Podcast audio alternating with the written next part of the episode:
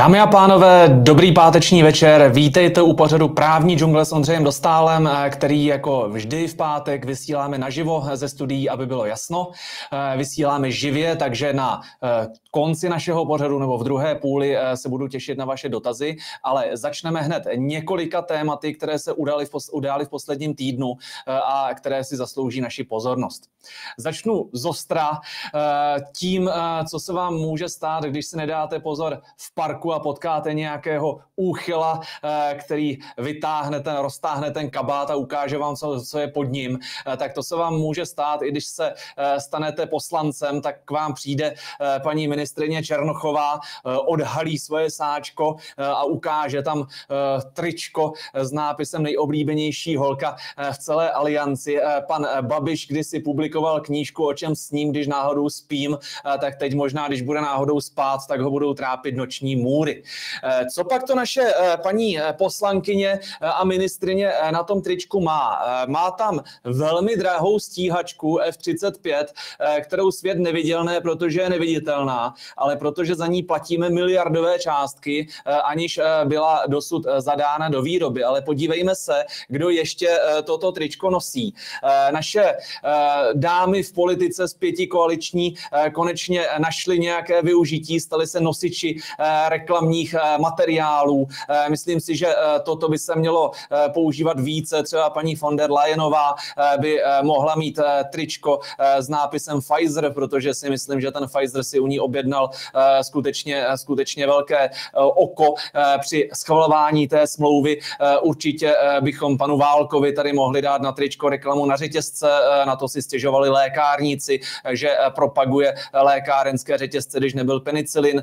Ale podívejme se, oni tam mají ty dámy napsáno nejoblíbenější holka v Alianci na tom tričku, on to nejde přečíst. No, jestli tady v Alianci nemáme oblíbenější holky než tyhle ty dvě, tak to bychom skutečně eh, měli ten spolek rozpustit, ale když se podíváme na jejich skutečný žebříček obliby, tak vidíme, že paní Černochová eh, má 14% eh, důvěru a 59% nedůvěru, to znamená minus 45 je ten rozdíl. Paní Pekarová Adamová září s pouhými 12% důvěry a 77 4% nedůvěry, což je dokonce minus 65% eh, v tomhle hodnocení, v tomhle ratingu. A to je, prosím vás, eh, léto minulého roku, konec, eh, konec léta minulého roku. Teď to bude ještě mnohem tragičtější, já se těším na další CVVM. Mimochodem, jenom odbočím ústně, pan Fiala se drží na hrdém druhém místě od konce za japonským premiérem Samurajem, který dokáže být ještě horší než on, ale teď ho v neoblibě předstihl dokonce i pan Scholz z Německa, ale je to jenom o 1%. Eh, kvůli tomu musel zlikvidovat německou ekonomiku, která je na tom opravdu špatně eh, za pomoci zelených pana Habeka a Berbokové, eh, ale skutečně ta obliba té vlády je mimořádně nízká. Když ještě zůstaneme u toho nákupu těch F-35, tak tady si vyčítali pan Metnar z ANO a paní Černochová, kdy Černochová Metnarovi vyčítala, že koupil nevýhodně vrtulníky od Američanů a on replikoval, no vrtulníky jsme koupili stejným způsobem jako F-35.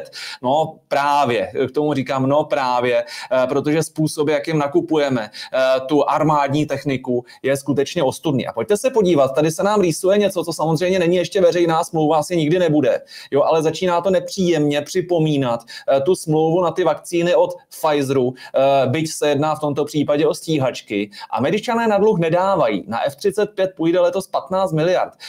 Ty stíhačky už teď platíme, aby mohly ty, aby mohla americká vláda zaplatit těm firmám dopředu, eh, aby to vůbec začaly vyrábět. My to budeme platit několik let, ale vyrábět se začnou teprve v roce 2029 a dorazí nejdřív, zdůraznuju nejdřív, eh, v roce 2031.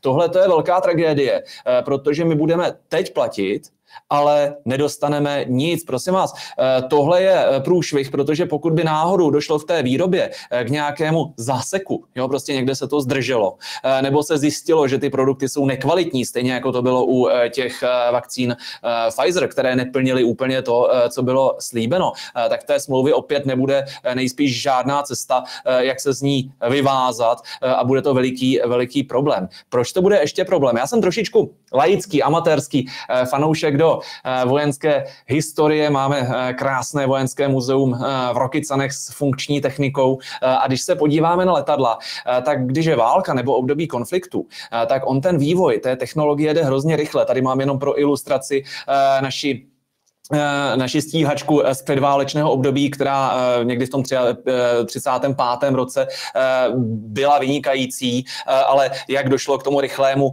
vývoji předválečnému, vedle tam mám britského hurikána a německého Messerschmitta, tak najednou ta technologie šla strašně dopředu v řádu v podstatě let, kdy to, co bylo dva roky předtím výborný, tak dva roky potom už jako bylo nic moc, jo, a o dva další roky později už to nebylo konkurenceschopné.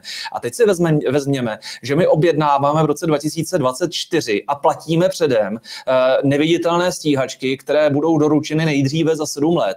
A Bůh ví, kam mezi tím ta technologie pokročí. Možná už v té době budou ty stíhačky odhalitelné a tím pádem se stanou pouze eh, předraženými, předraženými nástroji, horšími eh, dokonce než současné gripeny a je otázka, jestli pro ně vůbec bude místo, ale my budeme zavázáni i po takové době je odebrat a nepůjdeme se z toho schopni vyvázat. Takže tady ta smlouva je velmi nešťastná, takhle by to nemělo být. Eh, jenže, jak eh, říká eh, tady opět a tady máme. Zdeňka Krejsi postaví ještě čekárny, kde nepřítel počká na stíhačky. No, to je bohužel docela možné, protože i kdybychom věřili tomu strašení, dle mého názoru přehnaného, naší, přehnanému naší vlády, tak ten konflikt uh, nás uh, čeká jako v příštích pár letech. Uh, to znamená, že jako pokud by bylo pravda, jak nás straší Němci a pobaltské státy a Američani a naše vláda, tak co, co bude v roce 2020, 2031, kdy dostaneme ty stíhačky, to už nám bude možná tak trošku jedno. Pak je tady ještě možná druhá varianta, kdy vlastně dojde k úplně jinému druhu problému, třeba nějaké invazi migrantů a nad tím budou tady smutně lítat jako F-35, ale prostě my budeme potřebovat úplně jiný nástroje k tomu, jak eh, chránit eh, naše občany. Takže skutečně ta lhůta, ve které to dostáváme, je velmi problematická.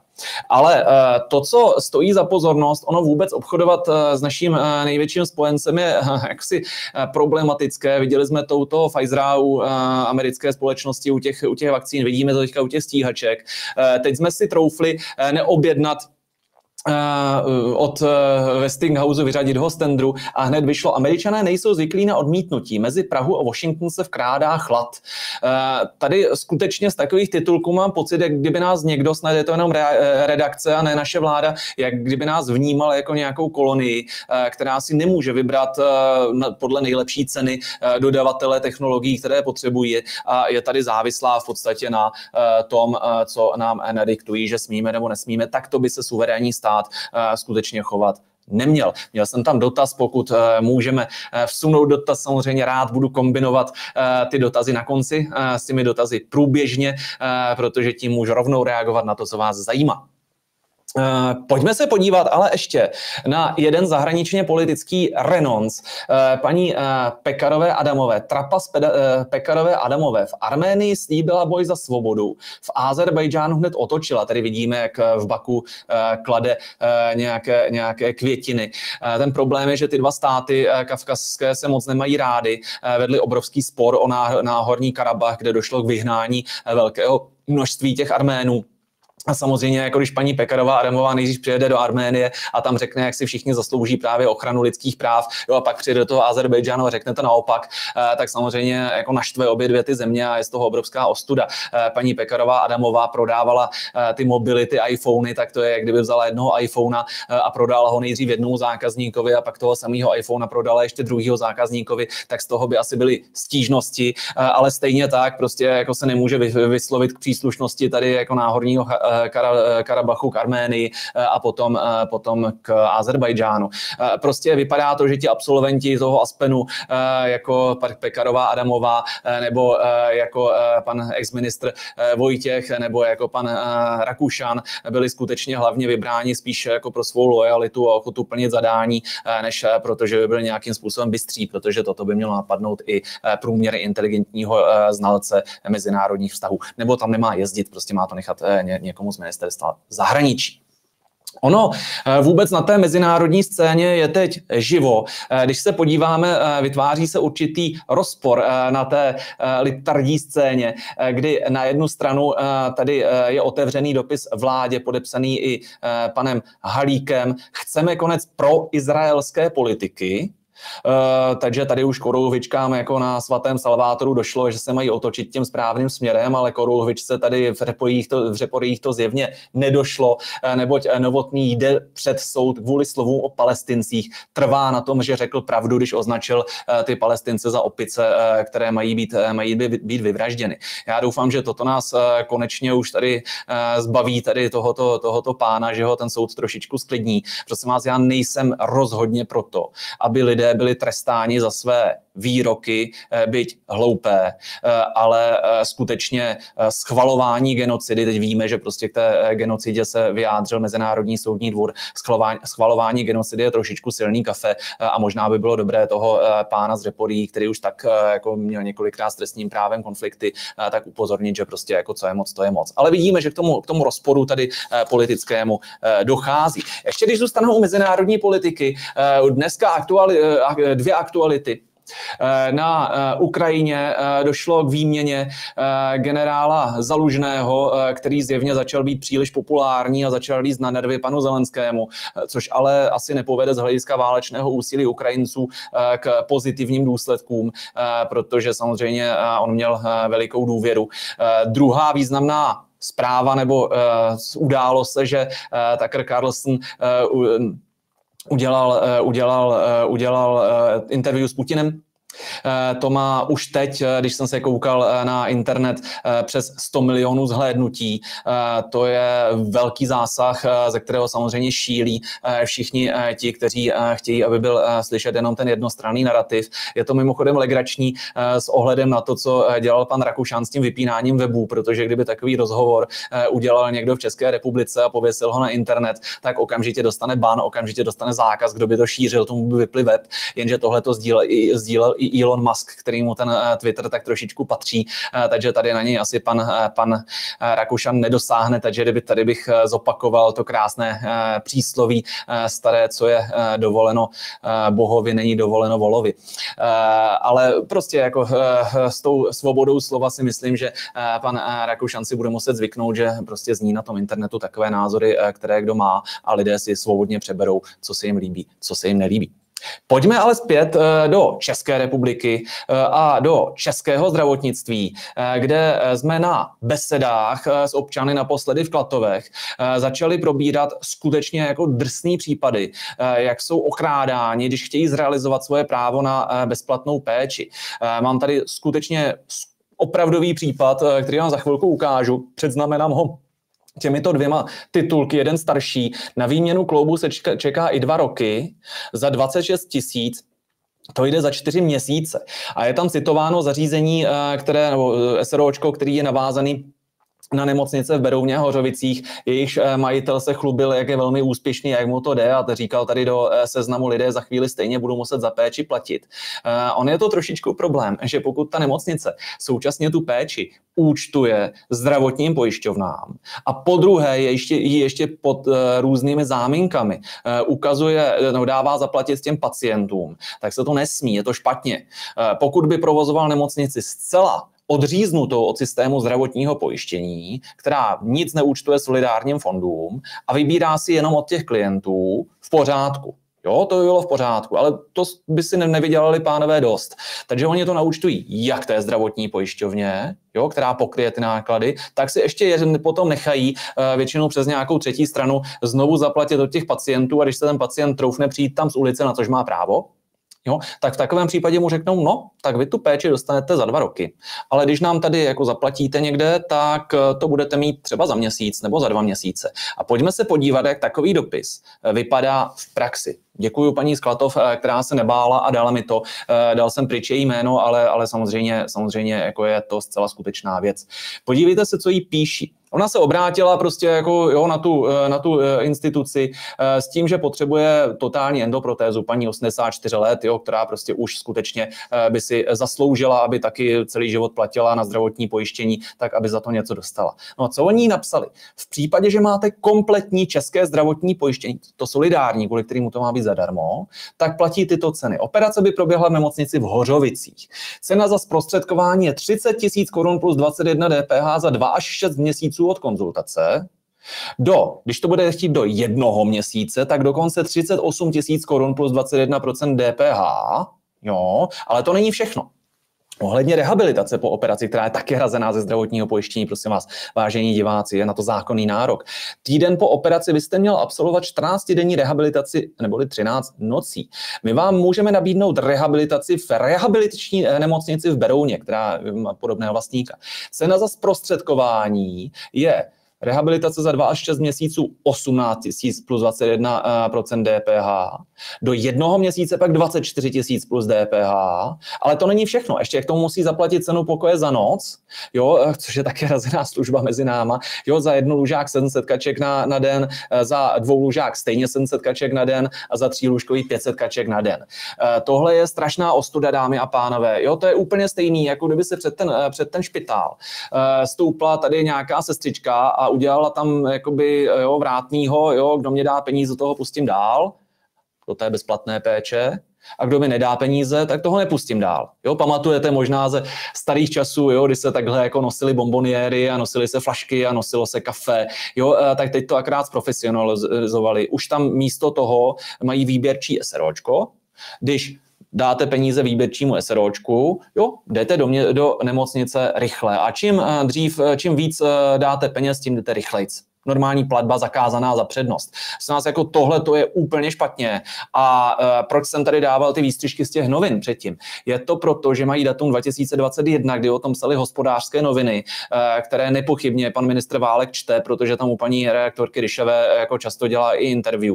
Takže ministerstvo zdravotnictví toto ví. Ministerstvo zdravotnictví má právní povinnost toto postihovat podle zákona, chránit pacienta před uh, tímto, tímto vydíráním, před tímto placením za přednost. Kdo jsou oběti? Oběti? No to jsou ti, kteří by se chtěli bezplatně dostat k tomu, na co si zaplatili zdravotní pojištění, dostat se na to včas, v rozumných dobách. Zákonná garance, prosím vás, eh, dostupnosti eh, endoprotéz je rok, to znamená déle než rok by nikdo neměl čekat, ale pokud toho, toho pacienta bojí, eh, bolí a, pacient, a lékař napíše, že potřebuje podle vyhlášky 307 2012 tu péči dříve, tak musí dostat tu péči dříve a zadarmo. Rehabilitace je hrazena ze zdravotního pojištění, takže Válek by měl vědět, protože to vyšlo už před dvěma lety v novinách, že tohle to má postihovat a nedělá to.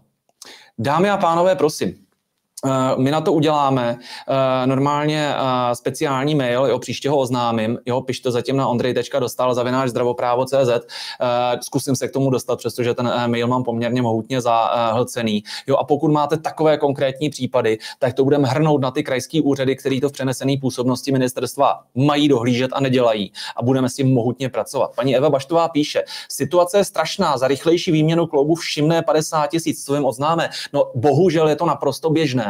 Dokonce jsem se s tímto jevem setkal i v přímo řízených nemocnicích ministerstva zdravotnictví. Jo, to znamená, že přímo jako, jo, podsvícneme jako největší tma, jo, válkově nemocnice si za tohle to berou peníze, strašný šlendrián. Platím na zdravotní pojištění půl bilionu korun, skoro 500 miliard. Jo. A pak, když jsme nemocní a staří a potřebujeme operaci, tak nám řeknou o peníze. Jako, jo, tohle není fér, tohle je špatně. Jo. Takže pokud se podaří pětikoaliční vládu odstavit eh, a dát tam někoho, kdo bude o práva pacientů trošičku víc pečovat, eh, tak si myslím, že to bude rozhodně dobře. Zatím proto můžeme skrz jenom právní činu, jo, i jako zvenčí, udělat tolik, že prostě budeme tyhle ty věci nahlašovat a budeme trvat na tom, eh, aby se k těmto správním deliktům ty krajské úřady v Praze magistrát vyjádřili. V návodech máte, když tak krabičku první pomoci v mojí právní džungli před několika měsíců, kde mám i paragrafy, eh, jak se tohle to řeší. Pojďme se podívat ještě na jedno chytračení, a trošičku méně děsivé než tohleto, ale tak je to zajímavé. Tady mě přišlo, bylo to, bylo to veřejně, veřejně na Twitteru, jsem si to tam u jedné, u jedné dámy, kterou sleduju, všiml, která píše, že tady dostala od praktika následující preventivní balíčky, jo, který si může zaplatit. Infuze vitamínu C, posílení imunitu a pre- prevence vyčerpání organismu, laboratorní vyšetření nádorové markry, játra, slenivka, břišní žaludek a tak dále, hladiny minerálů, eh, cena balíčku 6,5 tisíce. Když si k tomu přidáte ještě další eh, věc, ultrazvuk, jo, eh, tak, máte, eh, tak to máte za 7,5 tisíce. Jo, a když vám k tomu udělají ještě echo a vyšetří vám tady, jestli nemáte mateřský znamínka, ze kterých by mohla vyrůst rakovina, tak si za to účtují 9,5 tisíce korun. Prosím vás, pokud máte praktického lékaře, který má smlouvu se zdravotní pojišťovnou, jste u něj registrovaní, pojišťovna platí takzvanou kapitační platbu, tak si buďte vědomi, že eh, vás i má sám informovat, že existují hrazená preventivní vyšetření, kde zrovna ta onkologická prevence je hrazena zdravotními pojišťovnami. Měl by vás na to i pozvat. Eh, jsou to, dělá se to v pravidelných intervalech. Pokud vás na to ten praktik nepozval, tak ho sami oslovte, že tuhle tu hrazenou službu, prevenci podle zákona hrazenou seznamy ve vyhlášce 70, eh, tak tam že máte, že máte právo čerpat. A prosím vás, za tohle to si fakt nemusíte kupovat za vlastní peníze, to už jste si koupili mm, se cestou zdravotního pojištění. Samozřejmě oni jsou k tomu přibalené některé jako služby, které hrazené nejsou, ale jako ty jsou takhle, mali, takhle malinko jo, levný, jo, prostě to jsou, to jsou detaily, jo, prostě to C si můžete koupit prostě v lékárně. Jo, a e, to, co na tom skutečně drahé, to jsou ty laborky a ta onkologická prevence, tak prosím vás, ta je, ta, ta je hrazená jako ze zákona. Jo. Takže, takže taky pozor na tyhle ty, na tohleto chytračení. Zase, pokud jste u doktora, který je soukromá klinika pro cizince nebo jo, jako pro platící samopláce, nemá nic společného se zdravotními pojišťovnami, pak si to tam klidně kupte za vlastní, jo, ale nemusíte, pokud se najdete lékaře a pojišťovna má povinnost zajistit vám dostupnost takového lékaře, eh, který s ním má smlouvu, tak tam tu prevenci máte hrazenou. Eh, brzy budou venku podrobné návody i na prevenci, eh, kterou děláme ve spolupráci s jedním krajem, takže tam to budeme mít všechno krásně, krásně v barvách. Takže nás sledujte i nadále. Od tohoto eh, se posuneme k dalšímu tématu. A to jsou vakcíny. Teď eh, byla, eh, vyšla zajímavá studie, která zpětně prokázala, že škodlivost vakcín proti COVID-19 převažuje nad přínosy. Vědecká studie ECHO eh, ji reportovalo v češtině. Tahle ta věc, tady bych rád řekl jednu věc. Já si pamatuju jako nejmenovaného politického eh, oponenta, který si dělal legraci z toho, jak jako neočkovaný prostě můžu tady kandidovat na ministra zdravotnictví. Dokonce mě kvůli tomu kádrovali eh, tehdejší kolegové z Pirstanu, ale prostě já jsem neodolal, protože přesně ta dobrovolnost očkování, ta absence nucení k očkování, to, aby se lékař, aby se pacient poradil se svým lékařem, to je naprosto zásadní věc. Jo? Zejména u těch lidí, eh, kteří byli zdraví, mladí, nebyli riziková skupina, tak tam rozhodně bylo v pořádku, aby se rozhodli třeba, že se očkovat nenechají. Zpětně to vidíme, že to tak fungovalo. Jo? A myslím si, že ti, eh, kteří se do mě tehdy naváželi, že teda jako jsem tady nějaký dezinformátor, tak by měli říct aspoň sorry. Jo? I ti, kteří říkali, musíme stížit neočkovaným život, nechci říkat žádná jména, budu slušnej, jo? tak by teď měli říct aspoň jako sorry, jako jo, eh, byli jsme blbí, prostě jako nechali jsme se zmást, jo, nerozuměli jsme tomu, nutili jsme lidi do něčeho, co ve skutečnosti pro ně eh, mělo menší přínos než rizika. Poprosím o ten snímeček ještě jednou, protože tam máme jeden konkrétní případ, eh, jak přichází ne básníci, ale, ale liptardi o iluze. Máme tady nějakého chudáka mladého, který hrozně nechtěl působit jako covidový dezinformátor, ale bohužel očkování mu převrátilo život na ruby. On se nechal očkovat někdy v létě 2021, ačkoliv byl malý člověk eh, a měl závažnou reakci. Eh, a eh, tu závaž, ta závažná reakce způsobila potom i trvalé následky. On se s důvěrou v ministerstvo zdravotnictví na ně obrátil, ať mu nahradí škodu způsobenou očkováním. Jo? A to ministerstvo zdravotnictví, které má povinnost mu do půl roku aspoň odpovědět, ideálně ho očkodnit, tak se na něj úplně vykašlalo.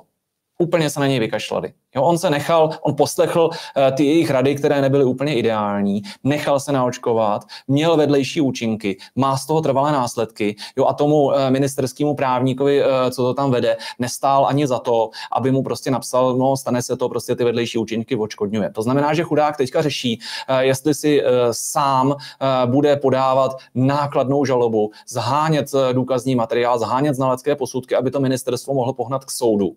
Jo, eh, tam, kde toto ministerstvo má udělat samo od sebe. Jo, a ten člověk samozřejmě neví, jo, tím, že má zdravotní problémy, tak nemá peníze. A ono podat žalobu, najmout si právníka, který to zpracuje, není to úplně legrace, jo, tak to prostě stojí nějaký, nějaký aspoň jako malý desetitisíce. Jo, ale bohužel stát ho do toho nahnal, stát ho neočkodnil a stát ho teďka žene eh, tou složitou, eh, složitou soudní cestou. Takže eh, pokud nechcete, aby se k vám stát choval takto a pokud věříte vládě, tak asi potřebujete nějakou jinou vládu. Jak svět přichází o básníky, jak básníci přicházejí o iluze. Pojďme se podívat ještě v souvislosti s očkováním na jednu věc, kterou považuji za jako vysloveně životu nebezpečnou. Eh, vyšla zpráva, eh, a bohužel to, to má i oporu v právním předpise, myslím, že vím, jako o co se tam jedná. Eh, konec povinné léčby žloutenky či HIV. Epidemiologové varují před jejím nekontrolovaným šířením. Tady se nám ministerstvo rozhodnu, eh, zdravotnictví eh, podle Lidovek rozhodlo, že už nebude po lidech nakažených žloutenkou nebo věrem HIV žádat, aby se podrobili zvláštnímu režimu a nebude je přísně sledovat. Podle epidemiologů velmi správně je to riziko. V populaci totiž infekčních chorob, které se přenášejí krví, nebezpečně přibývá. Dámy a pánové, eh, my jsme v čase, kdy eh, jsme cílovou zemí rozsáhlé migrace a to teď není žádná kritika migrantů, žádná dezinformace. Rozsáhlé migrace ze zemí, kde jsou s AIDSem a se žloutenkou a s dalšími nemocemi těžce na štíru. Jo? Prostě ty zdravotní systémy tam nefungují, eh, to znamená, že ta promořenost těmito, těmito nemocemi je tam vysoká. Jo, to není nic prostě proti těm lidem, jo, ale prostě šance, že když sem přijdou, eh, tak budou nějakou takovou nemoc mít, je vyšší. To znamená, že pak i četnost těch nemocí v populaci eh, se zvyšuje a právě proto, aby se nekontrolovatelně nešířili, eh, tak k tomu je zapotřebí, aby ti lidé aspoň chodili k doktorovi a byli nějakým způsobem sledováni. Prosím vás, AIDS nebo žloutenka, to není nějaký covid, jako se kterým, jako když jste mladý zdravý člověk, jako budete mít jako týden horečky a pak zase jo, bude vás bolet hlava a pak budete dobrý. Jo, když dostanete HIV, to je prostě celoživotní jo, problém na zbytek života, jo, a ani ta žloutenka, jako to fakt nechcete. To znamená, že jako v těchto těch věcech by ministerstvo mělo zabrat. Jo, ne tady v povinném odnucení ke covidovému očkování, tam jako ta rizika byla takhle malinká proti tomuhle průšvihu, kde nám ministerstvo zdravotnictví chce odbourat eh, ochranu veřejného zdraví. Já nevím, proč to dělají. Podle mě, protože nemají peníze, prostě vyházeli je za nesmysly, eh, za institut Siri, prostě za nejrůznější, nejrůznější chytráky, co tady analyzovali dezinformace místo toho, aby budovali systém ochrany veřejného zdraví a teď nemají na prevenci žlouten, žloutenek a AIDSu. No. I na toto potřebujeme jinou eh, lepší vládu. A tím už se, tím už se posunuju eh, k poslední části eh, svojí dnešní prezentace. A to je, jak to vypadá s volbami.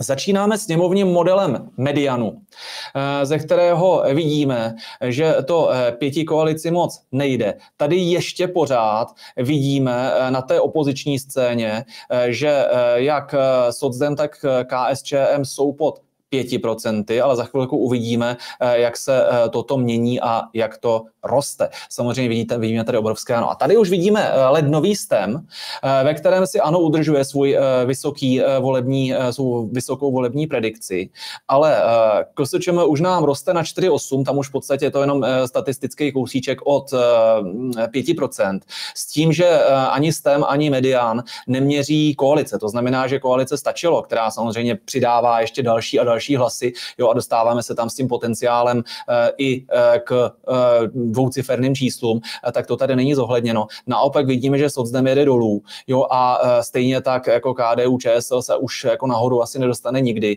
Je to zajímavé i kvůli tomu, co si tady říkáme, které strany mají šanci dostat se nahoru. Pokud by se sečetlo SPD a Trikolora, tak jako nad pětkou budou. Pokud se k, ke KSČM přičte zbytek koalice stačilo, tak taky tam bude. U těch ostatních je to otázka. Pojďme Pojďme se podívat ještě na jeden, na jeden graf. Eh, tady vidíme, na tomhle kolečku vidíme jádra. Jo, teďka necháváme stranou eh, nevoliče, Jedna věc, kterou bych vám chtěl říct, má přijít jenom hrozně málo lidí k evropským volbám a poradím, poradím vám teď v takovém krátké, takovou krátký kterých vám poradím. Jak mít až trojnásobný hlas. Stačí k tomu udělat jednu věc, stačí přijít k volbám. Protože když dva lidi ze tří nepřijdou, a vy přijdete, tak ten váš hlas bude mít trojnásobnou váhu. Jo? Takže prosím, přijďte k volbám a řekněte, řekněte to i svým blízkým, eh, protože ta nízká volební účast, která se odhaduje, znamená, že váš hlas, protože jste k těm volbám přišli, je o to silnější. A teď už se pojďme podívat eh, na to, eh, ti, kteří už teď ví, koho budou volit a přijdou k těm volbám, tak jak se nám to rozhodilo tady máme jádra, ano, má prostě silné jádro, těch, těch 29,3. Eh, stejně tak eh, SPD je bezpečně jako nad 5% eh, hranicí, i kdyby přišli jenom ti věrní, věrní voliči. Je zajímavé, že vysoké jádro, třetí největší z těch opozičních stran, má KSČM, Socdem ho má slaboučký. A když se podíváme v podstatě na ty ostatní mimo parlamentní strany, tak tam ta čísla prostě vidíme hrozně nízká. Mimochodem platí to i pro KDU, ČSL a pro Topku, kteří skutečně musí doufat, že na poslední chvíli jako ukecají ně, někoho z těch eh, jako cizích nebo z těch nevoličů, že to přijdou hodit právě jim, tam mají obrovskou, obrovský náhodný výsledek, to u těch eh, tří opozičních, eh, ano, SPD, KSČM je ten výsledek poměrně stabilní v tom, že prostě jako to jádro tam je. Jo, a když se podíváme tady, jo, třeba jo, na některé ty další strany velmi hlasité, kterým se stále nepodařilo s někým se spojit, tak tam prostě vidíme, že jako to je, to je na náhodu, jako že ty hlasy nepropadnou. Tak, dámy a pánové, tímto jsme uh, ukončili moji uh, půl hodinu, kdy povídám já a teď už se těším na vaše dotazy, vaše komentáře, případně vaši kritiku uh, z čehokoliv, co tady zaznělo. Vzhůru do toho. Tak, mám tady od pana Kronstára, tohle ať mi někdo vysvětlí, jak to, že vláda se 17% důvěrou má v placených průzkumech 40%. Je to jako to samozřejmě eh, i ty průzkumy můžou přisypávat, občas tam vidíme nějaké anomálie, ale je to z toho důvodu, že ti lidi sice tu vládu nesnáší, říkají, že už jí nevěří, ale stále jsou voliči, kteří nemají nikoho, ještě pořád se nerozhodli od té vlády utéct. To znamená, že když se jich někdo zeptá, eh, jestli půjdete k volbám, spousta z nich řekne, my k těm volbám nepůjdeme, a z těch zbylých řekne, my tu vládu sice nesnášíme, ale pořád jim to ještě hodíme, což dělá v podstatě tady eh, tohleto 40% číslo, ale to prostě nez, ale to jako neznamená, že by ta vláda eh, mohla uspět. A právě proto, že velké množství z těch lidí, jo, z, té, z, té, z toho rozdílu mezi těmi 40% v průzkumech a se, stranických, a 17% důvěry, tak z toho rozdílu mezi tím spousta lidí nakonec k těm volbám nepřijde. Takže tady je hrozně důležité, aby ti, eh, kteří přijdou, což věřím, že budete právě vy, eh, ten svůj hlas použili, protože tím jakoby nafouknou eh, ten volební výsledek těch, kteří si tu vaši přízeň získali. Budou tam obrovské hrát i preferenční hlasy, takže si můžete na těch kandidátkách vybrat skutečně, koho chcete. Uh, pane doktore, toto nám vysvětlete jakožto bývalý pirát, kdo to pořád volí, eh, že to má těch 11%. Podívejte, pokud z nějakého důvodu prostě nechcete volit uh, opoziční strany, jo, třeba protože příliš koukáte na českou, českou televizi, uh, nebo čtete média pana Bakaly, který stále svého vlastnictví médií nebyl zbaven, ačkoliv otevřeně uh, skrz ně podporuje politiku. Uh, tak, a můžete si vybrat mezi pěti koalicí. Uh, tak spousta to tě, lidí to těm pirátům dává. Z toho důvodu, že oni jsou jak ta královna koloběžka první. Oni v té vládě jako jsou a nejsou. Jo? Oni prostě jako každou chvilku hlasují o tom, že prostě někdo má být odvolán, pak to samozřejmě Fiala neudělá, jo? ale prostě působí dojem, že jsou vlastně taková jako vláda nevláda a ta strašně nepopulární vládní politika na ně nedopadá. Jo? A naopak ty lidi, kteří nechtějí volit eh, ani Babiši, ani Okamoru, eh, ani Katku Konečnou, eh, tak prostě to zbytkou volbou hodí Pirátům. A pak je druhá věc, která je důležitá. Oni mají poměrně silný zásah do té bubliny, kterým říkám zkráceně jako liptardi nebo progresivní, progresivní neliberálové. Zkrátka ta skupina, která je pro všechny Green Dealy a tak dále, kam se sice k ním stačí, snaží hrozně moc nadspat teďka s Ocdem, jo, a snaží se tam válčit tlačit Danuše Nerudová, snaží se tam bojovat topka, ale ti Piráti to dělají nejdíl a prostě tohle to umí. A je to taky důvod, proč bohu, pro mě, z mého pohledu bohužel odkročili od těch tradičních eh, věcí, které měli v programu, což byl především boj proti korupci. To teďka nedělají, protože v té korupční vládě sedí. Ale naopak o to silněji začali křičet o takových těch kulturních válkách a na to se jim spousta lidí nachytá. Takže to je moje vysvětlení eh, jejich strategie, eh, proč dělají to, co dělají a proč mají 11 ano, Jindřich Kubík píše, Piráty volí, protože slíbili zlegalizovat drogy. Eh, je komunita mladých voličů, eh, který prostě považují za hrozně bezvadný dávat si všechny ty THC a HHC a tyhle, ty, eh, tyhle ty nebudu to říkat nahlas, a prostě těm se hrozně líbí, že je strana, která říká, že jim to zařídí. Je to tak. Eh, paní Jiřina Kovalová píše, zdravím pane doktore, co říkáte na začerněné zprávy z vyšetřování na fakultě? Proč je pořád tolik uh, tajemství? No, tady vidíme, jak je to s tou transparentností a přístupu k informacím, protože poslanci sice dostali informace, na, na které mají nárok, ale ty informace byly zač, zač, začerněné podobným způsobem jako smlouva mezi Pfizerem a von der Leyenovou. Tohle to je špatně. Uh, myslím si, že ty osobní údaje, které by skutečně musely být začerněné eh, a údaje, které by třeba interferovaly s tím policejním vyšetřováním, by měly být takhle úzký a zásadní část té zprávy by měla být odtajněná i pro ty opoziční poslance.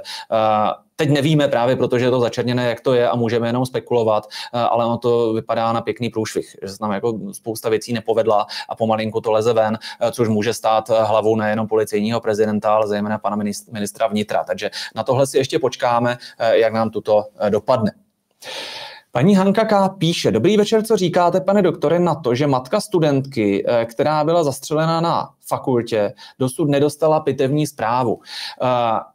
Pozůstalí mají podle zdravotnické legislativy právo na výsledek pitvy a způsob úmrtí na tom nic nemění, považuji za naprosto nelidské a nevhodné, že aspoň toto pro ty pozůstalé eh, není schopný eh, ten stát zajistit v zákonné lhůtě. Eh, takže mm, doporučit lze jenom to, aby prostě využila svého práva přístupu do zdravotnické dokumentace, který jako blízká pozůstalá má a doufám, že i v tomto vyhoví. Zase zde žádné tajnosti nejsou na místě. Uh, mimochodem, když jsme u těch necitlivých věcí, uh, já mám teďka, já mám tři děti, uh, to nejstarší se teďka pouští do blázince s přijímacími zkouškami na střední školu Cermatu, kde to fatálním způsobem kolabovalo a šly dokonce zprávy, že k přihlášení byly obeslány jako děti, které byly zemřelé No, což eh, jako jednak je zase samozřejmě eticky jako příšerné, eh, ale jednak to ukazuje, v jakém nepořádku eh, ty datové systémy jsou, jo, a jak to prostě jako neumí řídit ti, kteří za to odpovídají a kteří jako tvrdili, že budou ti největší odborníci. Patrně tam nedošlo k propojení těch jaksi databází občanů jako s tím, co se, co se komu, komu posílá. Paní Eva Justová píše, Ondřej, jste pro vystoupení z Evropské unie a z NATO. Tohle je velice složitá a důležitá otázka. Eh, pokud jde o Evropskou unii, eh, já ji vnímám eh, jako hospodářské společenství, nikoli superstát, státy které se rozhodly takto spolupracovat, vnímám jako nadále solidární. To znamená, že když se rozhodneme, že například nechceme migrační pakt eh, nebo eh, chceme uplatnit právo VETA eh, proti některým aspektům Green Dealu, tak je to naše plné právo a ta Evropská unie nám ani podle naší ústavy do toho nemůže sahat a my si musíme toto právo hájit. Pokud se toto nepodaří a někdo by, by to postavil buď a nebo, buď ztratíte svoji suverenitu ve prospěch eh, evropského superstátu, nebo musíte vystoupit, tak v takovém případě bych byl pro vypsání referenda, aby se občané znovu mohli vyjádřit, jako jestli chtějí nebo nechtějí, protože v takovém případě bych vnímal, že to, o čem jsme eh, rozhodovali v roce jo, před rokem 2004, tak bylo něco jiného, to byla jiná Evropská unie, než co máme teď a to referendum je naprosto na místě eh, a tady bych skutečně byl pro, aby občané tu, tu, tuto možnost dostali. Pokud by naopak byla možnost, abychom vrátili tu Evropskou unii na úroveň hospodářské spolupráce, což nutno říct eh, třeba eh, našim, eh, našemu strojírenství, našim podnikům může prospívat. Může to prospívat lidem z příhraničních oblastí, které, kteří si můžou, mohou bez velkých problémů najít práci i za čárou. Tak tam bych řekl, dobře, jo, tohle se, tyhle ty části se podařily, tyhle ty zachovejme. Čili nechme Evropskou unii pouze jako hospodářskou unii, která nám pomůže být silnějšími. Dělejme proto, abychom se vrátili od bláznivých Green Dealů jo, a další hromady, hromady průšvihu eh, toho, že se má sahat na starý auta, jo, dýzlový, dýzlový motory a tak dále. Eh, prostě tohleto, tohleto smeťme. Ten způsob, jak tu eh, Evropskou unii zkusit oživit a postavit ji na nohy, aby zase prosperovala nepropadala se pod Ameriku a pod Čínu ve, ve světové soutěži, tak je vyměnit Evropský parlament, což by vedlo i k vyměnění komise, to znamená ne žádné bláznivé von der Leyenové a Timmermansové a tak dále. Jo, a k obnově toho, co to má dělat a taky, co to dělat nemá. Jo, čili toto je můj Eh, stručný názor, eh, můžeme se někdy podívat na všechny ty agendy Evropské eh, unie, které se rozmohly za těch 20 let od momentu, kdy jsme tam vstoupili a podívat se, které jako fakt ne, jo, které chceme pryč, jo, a naopak ty, které se, které se osvědčily. Já třeba jako v tomhle tom, co se osvědčilo, vnímám jako, jako dobrou věc Schengen, pokud se to nepo, ne, nepokazí nějakými věcmi, které se týkají migrace a které by to zabily. Pokud jde o na to, nechci ani z této otázky utíkat dokud eh, bylo na to ryze obranou organizací, eh, kdy nás eh, nikdo nenutil, abychom se angažovali ve válkách mimo státy NATO, Dokud tedy to mělo sloužit pouze k tomu, že kdyby někdo zautočil na nás, nebo na Slováky, nebo na Rakušany, tak si navzájem pomůžeme, tak v takovém případě to vnímám jako záležitost pozitivní a neškodnou.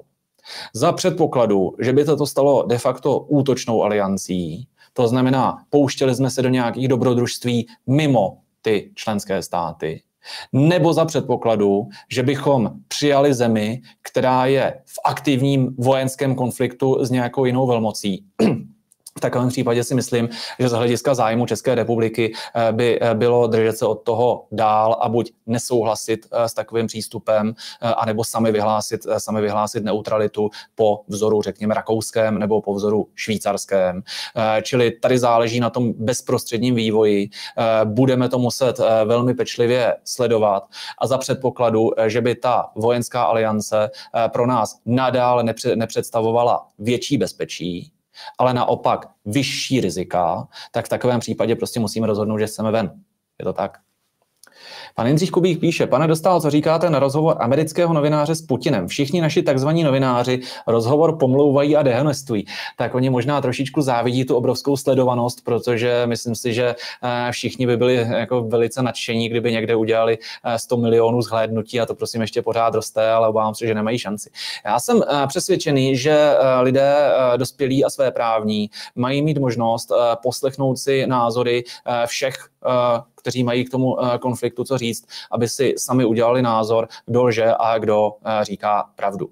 Eh, vyslechnout si pana Putina umožňuje mimo jiné udělat si názor, že opravdu lže anebo se taky zamyslet nad tím, co říká. Jo, ale prostě jo, můžeme na základě toho vnímat, v čem skutečně představ, představuje Rusko hrozbu pro Českou republiku a jak je tahle ta hrozba reálná a jak vlastně vnímat eh, vidění světa tohoto pána, eh, protože je to pro nás velice důležité z hlediska toho, co by se stalo, eh, kdyby na Ukrajině ta obrana ukrajinská selhala a to Rusko tam prostě postupovalo dál. Protože teď všichni spekulují o tom, jestli se zastaví na Dněpru, nebo jestli prostě dobije celou Ukrajinu, Ukrajinu, nebo jestli se ještě vezme tady jako celou střední Evropu, což si myslím, že je přehnané. Jo, a právě proto je dobré eh, vnímat, eh, co eh, říká ta druhá strana, věštit z toho, co bude nebo nebude. Takže za mě, za mě dobrý.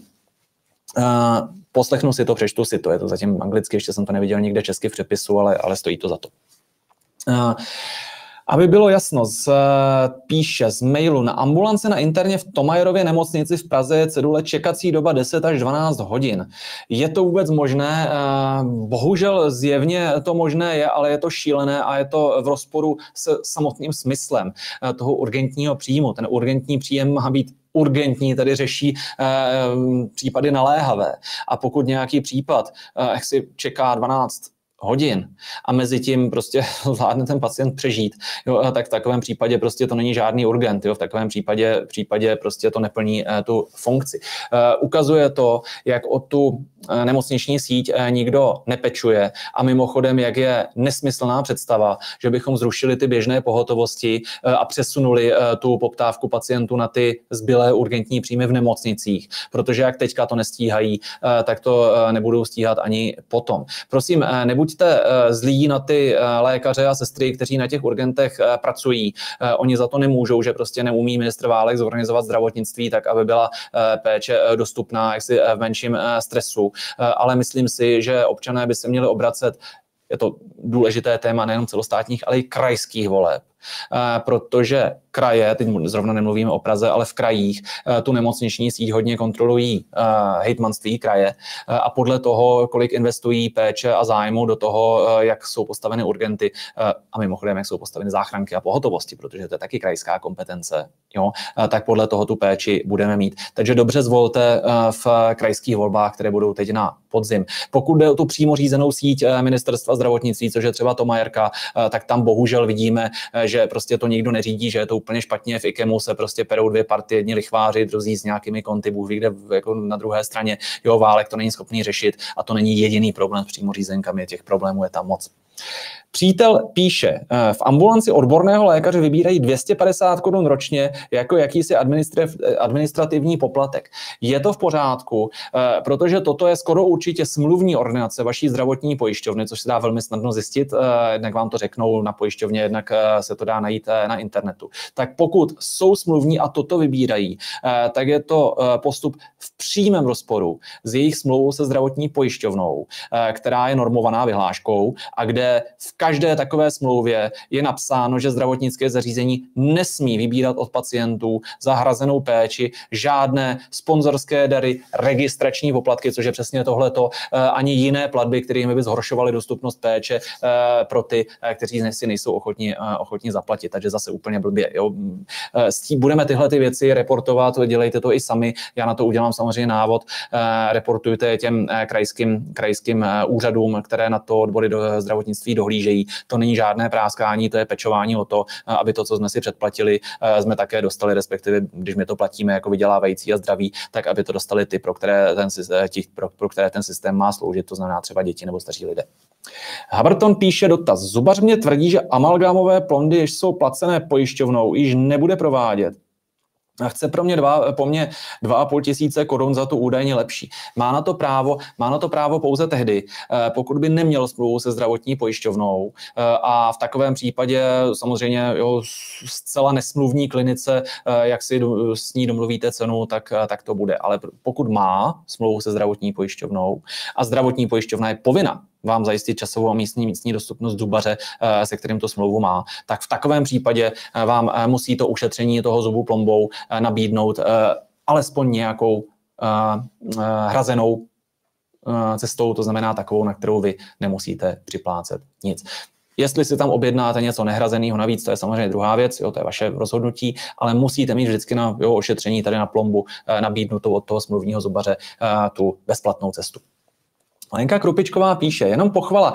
Manžel byl v loni v září kvůli operaci výměna kolenního kloubu, byl zařazen jako akutní případ a příští týden nastupuje do nemocnice v Halvíčkově Brodě. Bez úplatku, bez známostí. Ano, tak to to má být. Eh, pokud je tomu tak, že to koleno prostě se rychle, rychle zhoršuje, nebo prostě jako to, kdyby na něm jako chodil, eh, tak eh, mu to zničí třeba tak, že by to bylo už operovatelné. Nebo že když s tím chodí, mu to způsobuje nesnesitelnou bolest, což je tady běžné běžné, nebo v podstatě, kdyby s tím ležel a ztratil pohyb, eh, tak eh, by to vedlo ke zhoršení jeho zdravotního stavu. Tak ve všech takových případech musí lékař podle vyhlášky 307 2012 vymezit tu nejzastší dobu, eh, případně to rovnou označit jako akutní záležitost a v takovém případě jdete na operaci bez dalšího. Jo, takže nenechte ze sebe tahat peníze, jako jsme to viděli v tom příkladu, který jsem měl v přednášce. Jde to i tou zákonnou cestou. Dobře, že jste se o, s manželem za svá práva poprali. Gratuluju. Jirka Maso píše, otázka, jaký má vlastně smysl kandidovat do EU za stranu, která v zásadě ani žádnou unii neuznává. Stejně jako svobodní motoristé pro a podobně. Není to pak nonsens. Uh, děkuji. Uh, pokud někdo zcela odmítá Eh, evropskou integraci, i tu hospodářskou, o které jsem mluvil, tak eh, to jako moc smysl nedává, protože co tam ten člověk bude dělat? Bude tam sedět a říkat, já tady vlastně být nechci. Mm, jo, jako v takovém případě má smysl něco jiného. Kandidovat do českého parlamentu, protože ten může eh, provést kroky, kterými z Evropské unie vystoupí. Jo, a Evropská unie mu v tom nemůže nějak zabránit. Naopak ti, a já se mezi ně řadím, nemusíte mě volit, nebo můžete v rámci koalice stačilo dát preferenční hlas někomu jinému. Ale ti, kteří si myslí, že ta hospodářská integrace má být zachována a že rolí europoslanců je osekat všechny ty Green Dealové nesmysly, ale zachovat to hospodářské jádro, které je pro nás prospěšné, eh, tak eh, v takovém případě samozřejmě má smysl eh, kandidovat, do Evropské unie, do Evropské unie. Akorát samozřejmě si ověřte, že ten člověk má aspoň hrubou představu o tom, jakou cestou by toho dosáhl, že rozumí, které z těch smluv a instrumentů je potřeba odstranit jo, a které je vhodné zachovat, protože to bohužel na té scéně jako neumí úplně, úplně každý jak řík, se říká, jsou mnozí povolaní, ale jenom málo vyvolených. Ludovít Tokar píše, vážený, vážený pane, od kdy bylo na to obraný pakt, to útočný pakt, který už neměl existovat tak jako Varšavská smlouva. To byla dohoda, kterou se SSR dodrželi a na to ne. Jako pokud se podíváme na to, co je popsáno ve smlouvě o NATO, tak tam skutečně čteme, že to je obraný pakt. Jakékoliv iniciativy, eh, které by směřovaly eh, vně na to, tak v tomto případě nejsou v souladu s, tou, s tím právním základem eh, toho, toho NATO.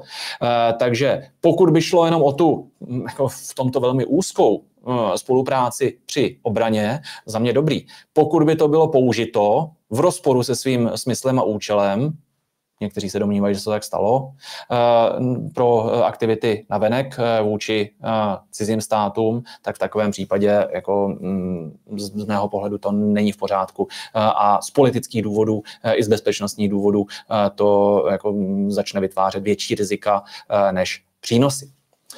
Česká republika se musí v měnícím se multipolárním světě zorientovat tak, aby se především nestala bojištěm.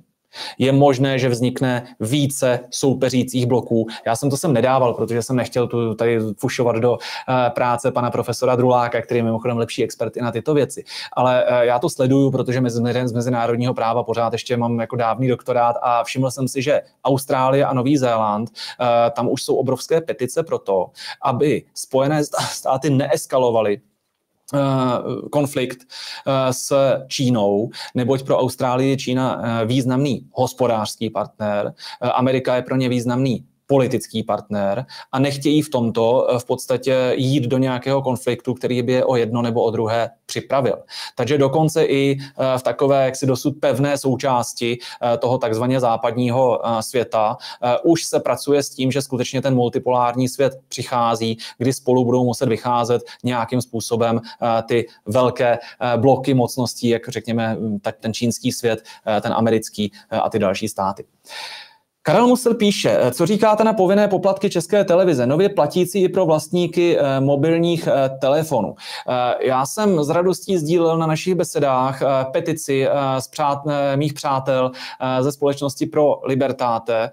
Oni sbírají podpisy na zrušení povinných pladeb České televizi. Já jsem přesvědčený, že tento model už je překonaný je překonaný zejména v té části, která se týká, řekněme, tomu, čemu říká česká televize publicistika. Já osobně nemám problém s výrobou eh, dokumentů, eh, naučných pořadů, eh, velké části produkce pro děti, na kterou se sami, eh, sami koukáme. Slavkový patroly už mě hrabe trošku, musím říct, ale jako pořád, pořád prostě jako ta televize pro děti je jako někdy fajn, ale to, že si pan Václav Moravec udělal z takzvaných malých kavek z té budovy zpravodajství místo svého vlastního podcastu, to dle mého názoru není v pořádku. Tam bych byl spíš pro, aby prostě tahle ta část se skutečně nefinancovala, aby to udělali ti, kteří chtějí vysílat svoje politické názory a ne dělat objektivní zpravodajství, vysílat své politické názory, tak ať to udělají jako paní Vitovská, že si nechá u Bakaly udělat tady nějaký pořad Spotlight, jo, a tam ať si říká, co chce a kdo si to chce zaplatit, tak si to platí a kdo si to nechce zaplatit, tak to může ignorovat. U české televize to bohužel nejde, protože i ti, kteří hrubě nesouhlasí eh, s tím přístupem k novinářské práci, ať už pana Moravce nebo paní Friedrichové nebo dalších, eh, tak bohužel stejně musí zaplatit a teď, jak říkáte, z těch mobilů. Eh, Květoslava Majerská píše, ach jo, se další eurohujer, který sám chce napadovat Evropskou unii do které fakt eh, frakce pana Dostála vemou eh, se smajlíkem. Eh, prosím vás, frakce budou znova vznikat a jako eurokonzervativní frakce nám jako určitě, určitě nějaká vznikne.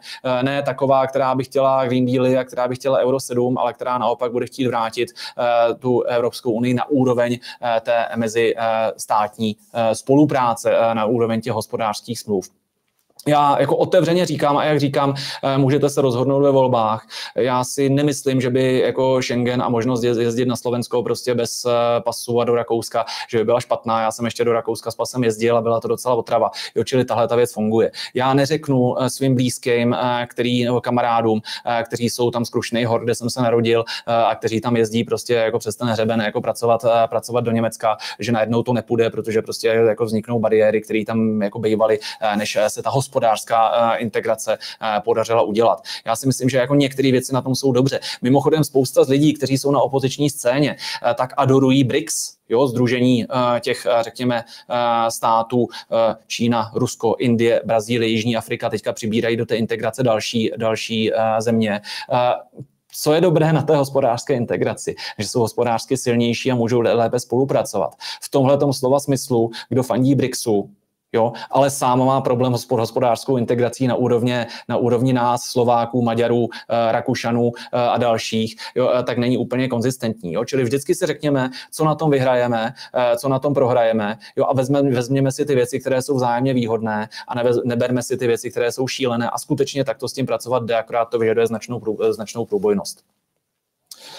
Jitka Opravilová. Paní uh, Konečná také hlasovala pro vakcinační pasy nebo ne? Prosím vás, já jsem tady narazil na jednu věc, já si kvůli tomu vypůjčím s dovolením uh, ještě dva snímečky, uh, který jsem si připravil, protože jsem to na Facebooku slíbil.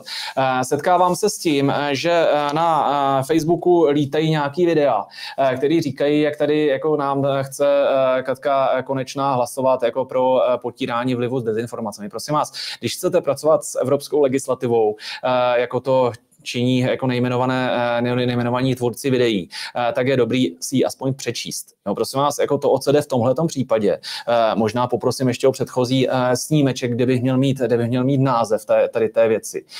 To je usnesení Evropského parlamentu o nepřenosných nemocech.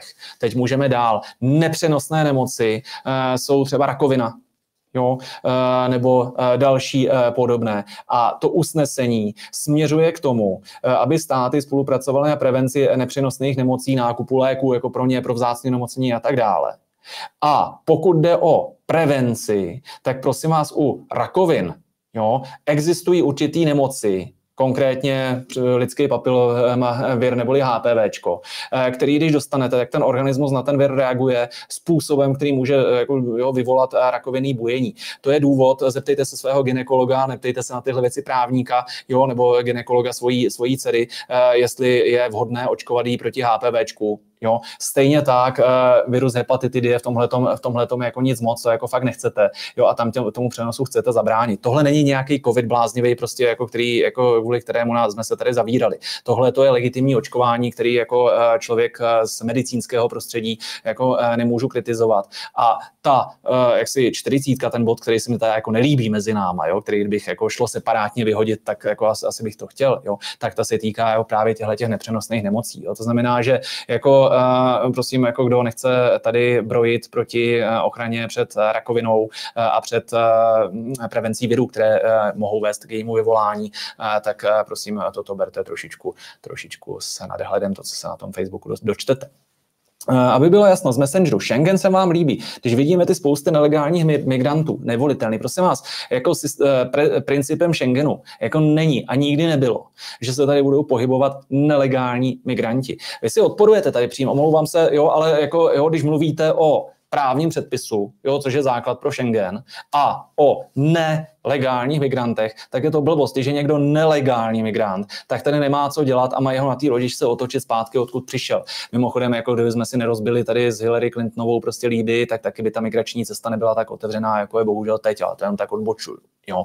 E, to znamená, že já nadále si myslím v pořádku, že je v pořádku, pokud se pohybujeme bez pasu jenom na občanku e, mezi jo, Českém, Slovenském, můžeme se zajet do Maďarska, můžeme se zajet zazávodit jako s dětma na kole na občanku, prostě bez pasu e, někam do Saska přes, přes kopec nebo, nebo do Rakouska. Ale to prosím vás jako rozhodně neznamená a nikdy to nebylo zamýšlené, aby to tak, eh, to tak bylo. To je teprve moderní vývoj, který je chybný, proti kterému si musíme postavit. Že by to znamenalo, že každý prostě jako kdo sem přijde z Afriky nebo z Arábie, eh, tak si tady může jako cirkulovat. Jo, tohle je špatně. Jo, takže rozlišujme. Jo. Paní Dana Řehořová píše, pane doktore, co říkáte na protesty farmářů? Myslíte, že budou takto silné protesty někdy i u nás? Děkuji za odpověď a zdravím. Eh, protesty farmářů eh, bude, eh, budou mít speciálek, aby bylo jasno, kde budeme mít jednak pana Jandejska od zemědělců, jednak oblíbeného blogera Vidláka, kterého jsem měl v právní džungli minule. Takže toto pokryjeme příští neděli. Já si myslím, že je na čase a souvisí to s tím, co jsme říkali. Prosím vás, jako když jsme se jako stávali členy Evropské unie, tak jako nikdy nebylo, že prostě Green Dealy budou likvidovat tady, tady naše, naše, naše farmy. Jo, to znamená, ten protest eh, proti Green Dealu, což je jeden z těch požadavků, je něco, pod co se můžu jednoznačně, jednoznačně podepsat, byť teďka to říkám hrozně zjednodušeně. Jo.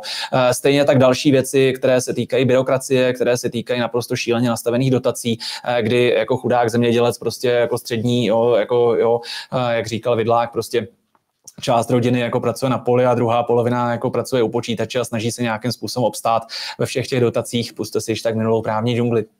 Tak to je šílený. Takže za mě protesty farmářů jednoznačně dobře. Já je podpořím, jak budu eh, moci, byť eh, sám eh, zemědělec nejsem, protože mnohé z těch problémů prostě vnímám že to naše zemědělství a i jako potom soběstačnost České republiky poškozují. A je asi na místě, abychom se solidárně i jako snažili podpořit ty zemědělce, kteří už stávkují v Německu a v dalších zemích.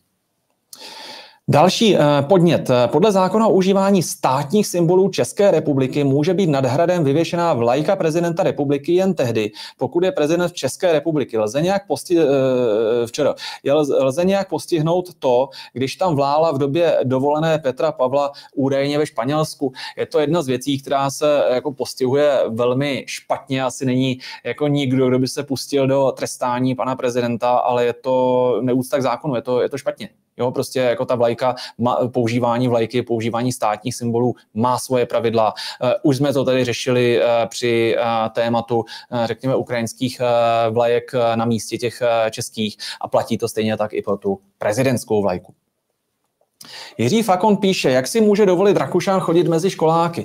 No, eh, pokud mu voliči nevystaví stopku, eh, což by měli, protože to je zneužití funkce, eh, tak, by, tak, to, tak to prostě dělat bude. Všimněme si, že chudáka pana profesora Druláka, který nikam nekandiduje, není politik, jo, tak nepustili, se neměl v Klatovech jako přednášet na gymnáziu, jo, pustili by tam koláře, jo, amerického lobbystu, ale nepustili tam našeho pana profesora Druláka. A ještě horší je, když nějaká Pekarová, Adamová nebo Rakušan si jezdí propagovat mezi dětská prostě ty svoje, ty svoje nápady. Pak se nemůžeme divit, jako že oni si ty voliče přes tohle to nazbírají, protože samozřejmě, když ten eh, mladý člověk má jenom jednostrannou informaci, protože tam přijede vládní ministr, ale nepustí tam nikoho z opozice a dokonce ani z občanské společnosti, jako pana profesora Druláka, ačkoliv jeho odbornost je úplně někde jinde, pana profesora, než tady těchto těch vládních ministrů, eh, tak prostě potom se nemůžeme divit, že ti mladí eh, volí ty strany, tady na to byl dotaz, že jim dávají těch 11%, jo, a teďka rostou, rostou ti stanaři, ale je to špatně. Jo, takže berme to jako faul, je to hra proti pravidlům, kterou je potřeba potrestat u volebních uren. Eh, Věra Krčilová píše, pane doktore, nemyslíte, že naše opozice ANO a SPD by mohla více zapracovat na odvolání vlády po všech těch problémech pětikolky? Uh, Proti eh, vládě eh, je možno využít práva zhromažďovacího, je možno, možno demonstrovat. Eh, ta, ano, SPD jsou tam v tenhle ten moment bohužel ústavně právně trošičku do počtu. Jo? A změnit to můžou až příští volby, protože oni mají málo hlasů. Jo, když prostě to začne válcovat eh, tady, tady 108, eh, eh, tak pro ně je velice těžké se nějak vymezit. Oni udělali to, že třeba podali tu ústavní stížnost na to zneužití legislativní nouze, ale měli jsme tady obšírné hodnocení s panem profesorem Koudelkou, jak to ten ústavní soud neochránil a tím pádem teď to bude ta pěti koalice válcovat ještě víc a to znamená, ano, SPD tam bude ještě mnohem víc do počtu, což je špatně a zvrátit to jde demokratickou cestou pouze ve volbách. Prosím, vyšlete signál panu vrchnímu signalistovi Fialovi už v evropských volbách, že jako jeho ne, že radši opozici. Uh, udělejte to i v krajských, senátních a posledně v těch celostátních volbách. Pan Vokřál píše, eh, pane doktore Dostále, kolik ušetří MZD zrušením povinné léčby HIV hepatitidy peněz, když léčba jednoho pojištěnce stojí řádově 100 tisíc až miliony korun a jediným efektem budou noví nakažení. Neušetří, eh, zaplatí víc ten systém bude dražší, přesně jak tady vypočítáváte ty ceny, to tak je.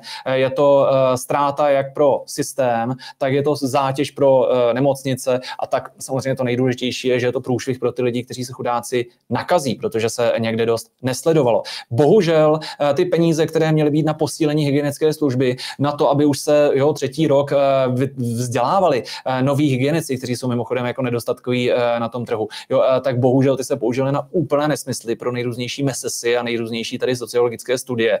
Takže prostě ten důvod, proč to podle mě Válek dělá, je, že mu došly lidi a nemá, nemá jako kým tuhle tu funkci zajistit, což svědčí o příšerném přístupu k managementu. Paní Birgit Majorošová píše, podívejte se i na zubní péči, proč nemají všichni povinnost mít smlouvu s pojišťovnou? Proč se u různých lékařů platí různé sumy? Nemělo být, být základní léčebné ošetření hrazeno pojišťovnou. Ono to, tak, ono to tak je, že má být základní eh, zubařské ošetření hrazeno pojišťovnou. Dokonce i zubní prevence je hrazená podle jo, té vyhlášky 70, kterou už jsem zmiňoval. Eh, tady narážíme na problém s vymahatelností zákona. Eh, ta eh, cesta zvenčí, to znamená z mojí nebo vaší strany, je obracet se na zdravotní pojišťovnu a třeba ji i žalovat na to, aby zajistila dostupnost péče toho zubaře. Ale samozřejmě jako domáhat se přesto jako v těchto práv přes soud, Jo, to je jako se příslovečně drbat s tou pravou rukou za levým uh, uchem, uh, protože o to to má pečovat uh, ministr zdravotnictví, který má pod sebou jak dohled nad zdravotními pojišťovnami a nad tím, že zajišťuje dostupnost péče, tak i postihy těch poskytovatelů, kteří vybírají dvakrát. Bohužel máme tam válka, co se dá dělat, musíme se držet zdraví anebo bojovat. Kronstar a eh, tady eh, poslední dotaz. Pane doktore, kdyby náhodou jste se nedostal do EP, budete kandidovat do Plzeňského kraje. Eh, Plzeňský kraj je slučitelný, myslíme krajské, krajské volby, je slučitelný s funkcí parlamentní. Takže já, pokud nedojde ke změně těch dohod, které zatím předjednáváme, tak si zakandiduju do Plzeňského kraje. Já budu rád, když v evropských volbách budu moci podpořit svoje kolegy z koalice stačilo. Pokud dáte preferenční dnešní hlas jim, máme tam významné osobnosti, eh, tak eh, tomu budu stejně rád, jako když ty hlasy eh, dáte mojí osobě a samozřejmě politická dráha nezačíná, nekončí jedněmi volbami, jsem mladý člověk, vy se také o politiku zajímáte, takže věřte, že se nás tady pěti koalice nezbaví ani mě, ani vás. Dámy a pánové, dnešní, aby bylo jasno, eh, právní džungle končí. Děkujeme vám za vaši pozornost. Eh, běží zde upozornění na rozhovor o slovenské aktuální politice s novinářem Josefem Hýblem eh, tuto neděli ve 20 hodin, který bude pod kuratelou paní Hanky a paní Jany. Takže prosím, toto nevynechejte. Nevynechejte ani za týden právní džungli ve 20 hodin. Připravte si už teď dotazy, připomínky, kritiku. Těším se na vás. Děkuji za, za dnešní dnešní účast a držte se. Naschledanou.